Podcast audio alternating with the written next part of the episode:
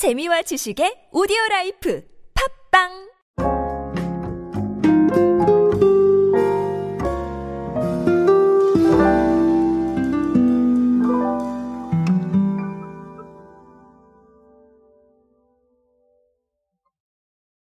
햄버거는 사실 춘추 전국 시대다라고 할 만큼 네, 사실 햄버거 시장이 상당히 경쟁이 격화되고 있습니다. 어, 이 격화되고 있다라는 단어를 쓸 정도로 많아졌어요. 사실 우리가 알고 있는 어떤 이런 프랜차이즈 업체들뿐만 아니라 이 수제버거 집들도 굉장히 많이 늘어났고 아, 그리고 숨겨져 있는 맛집들도 많아졌죠. 그러니까 정말 춘추 전국 시대라고 할 수가 있겠는데 어, 이 와중에 버거킹이 상당히 의미 있는 통계를 하나 만들어내서 제가 오늘은 그 이야기를 드리려고 합니다. 버거킹의 역대 최대 주문수 경신 이 주제로 오늘은 함께 하겠습니다. 안녕하세요 여러분 노준영입니다. 디지털 마케팅에 도움되는 모든 트렌드 이야기로 함께하고 있습니다. 강연 및 마케팅 컨설팅 문의는 언제든 하단에 있는 이메일로 부탁드립니다. 자 앞서 말씀드린 대로 버거킹이 지난해에 역대 최대 주문수를 경신을 했다고 합니다.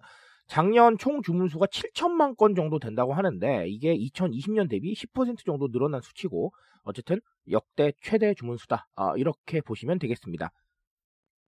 자, 물론 그런 것들 있겠죠. 아무래도 뭐 이제 집에서 식사하시면서 딜리버리 하시고 이런 분들이 많았을 겁니다. 실제로 딜리버리 주문 증가폭이 54% 정도였습니다. 아, 지난해의 배달 음식 거래액을 통계를 한번 보면은 2020년보다 한48% 정도 증가를 했다라는 통계가 있는데 어, 그 통계치보다 더 높은 거죠. 그러니까 많이 증가를 했다라고 보실 수가 있겠는데 아, 이게 1,700만 건 이상이라고 했어요. 그런데 어, 그렇게 보면 사실 1,700만 건 이상이면 나머지는 그쵸 배달은 아닌 거잖아요. 그러니까 모두 delivery로만 이렇게 했다라고 보긴 좀 어려울 것 같습니다. 그래서 제가 좀 찾아보니까 아, 버거킹 같은 경우에 올해 2월 기준으로 자사 앱 및 웹사이트 사용자 수가 270만 명 이상인데 이는 한 달 전인 1월보다 한 60% 정도 증가한 수치입니다. 그리고 작년 12월 달에 선보였던 멤버십 서비스는 런칭 7주 만에 누적 사용자 수 80만 명을 돌파했다. 아, 이런 부분들도 있습니다. 결국은 버거킹이 디지털 혁신하고 효율화를 집중 추진하기 위해서 아예 전담 팀까지 꾸려서 열심히 노력을 하고 있는데 자, 어떻게 보면 옴니 채널이라고 하죠. 옴니 채널이라고 하면 어떤 채널이든지 똑같이 네, 오프라인의 경험을 느낄 수 있게 하거나 아니면 똑같은 제품 경험을 느낄 수 있게 해주는 이런 건데 어, 결국은 뭐 딜리버리를 비롯해서 뭐 자사 앱, 그다음에 앱 사이트 그리고 뭐 멤버십 서비스 이런 것들을 결합을 해서 어쨌든간 오프라인에서 받을 수 있는 서비스를 거의 비슷하게 구현을 하고 있다. 그리고 접근성도 많이 옛날보다는 좋아졌다. 이런 부분들을 볼 수 있을 겁니다. 자, 그리고 개인화 마케팅도 있어요. 이 개인화 마케팅은 사실 아주 다른 곳에서 안 하고 있는 새로운 것들을 하는 건 아닙니다만, 어, 그래도 애를 쓰고 있는데 어떤 거냐면, 소비자가 앱에서 현재 위치를 기반으로 뭐 주변의 버거킹 매장이나 아니면 드라이브 스루 매장을 검색을 할 수가 있고요. 어, 아니면 키오스크에 본인 인증을 하면 메뉴를 추천하는 서비스. 이것도 이제 시범적으로 운영을 하고 있습니다. 그러니까 어느 정도 초보적인 개인화도 이루어지고 있다라고 보실 수가 있겠죠. 자, 이런 부분들 때문에 매출이 최대 매출이 나왔을 것이다라고 보고 있습니다. 그러니까 아, 결론적으로 제가 한마디로 정리를 해드리면 무조건 마케팅 때문은 아닐 겁니다. 그런데 어느 정도 영향을 줬겠다. 이렇게 볼 수가 있겠죠.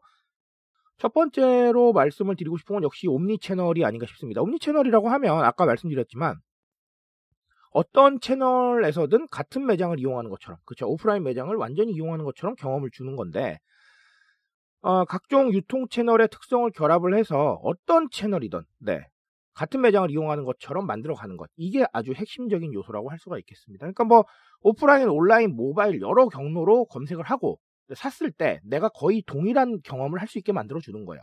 그러니까 오프라인에서 했던 경험들을 온라인에서 느낄 수 있게 해주고 마찬가지로 온라인에서 경험했던 걸 오프라인에서 느낄 수 있게 해주고 이런 부분들이 필요하겠죠.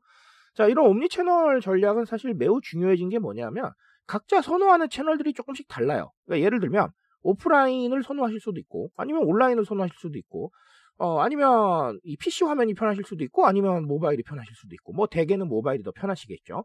하지만 굉장히 다양한 아, 의견들이 존재하기 때문에 이 의견들을 전부 다 통합시켜 줄 수 있는 센스가 어느 정도까지 필요하겠다라는 부분들이 앞으로 들어오게 되는 겁니다.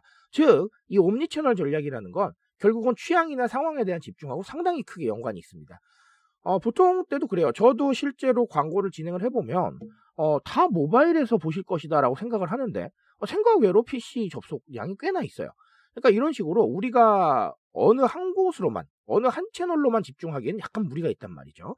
자, 이런 부분들도 존재할 수 있을 것 같고요. 아니면 SNS나 유튜브나 이런 채널들을 어, 다 활용을 해서 비슷한 느낌으로, 그러니까 유사한 느낌으로 의미 있는 컨텐츠를 아주 네, 동시다발적으로 전달하는 이것도 사실은 어떻게 보면 옴니 채널이라고 볼 수 있을 거예요.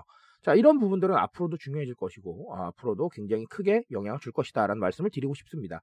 자, 그리고 또 다른 하나는 아까 개인화 얘기를 잠깐 드렸는데, 아, 이런 개인화 전략은 어디에나 필요해질 겁니다. 제가 늘 강조드리지만, 금융권은 개인화가 가장 큰 목표예요. 그리고 이런 것뿐만 아니라 유통업계나 가전업계에서도 이 개인화를 굉장히 크게 어, 목전에 두고 있고 식품업계에서도 개인화에 대한 목표를 굉장히 많이 내세우고 있습니다.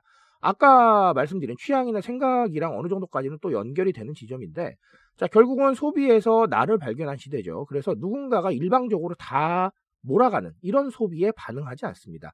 나에 대한 취향이나 나에 대한 생각이 어느 정도까지는 반영될 수 있길 바라기 때문에 이런 부분들을 개인화 전략으로 채택을 하시고 그리고 이 개인화에 대한 아이디어를 좀 더 많이 뽑아내실 필요가 있어요. 뭐 아까 메뉴 추천 얘기가 나오기도 했지만 아, 굉장히 스스로한테 의미 있을 만한 정보들을 끊임없이 제공할 수 있어야 되죠.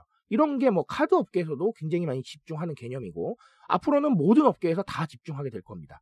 그러니 어, 이 개인화에 대한 아이디어들 미리 생각하셔서 적용하실 수 있다면 저는 아주 큰 도움이 되시리라 생각하기 때문에 어, 지금부터 고민해 보시고 더 늦기 전에 빨리 적용하실 수 있는 전략들을 좀 생각해 보셨으면 좋겠습니다.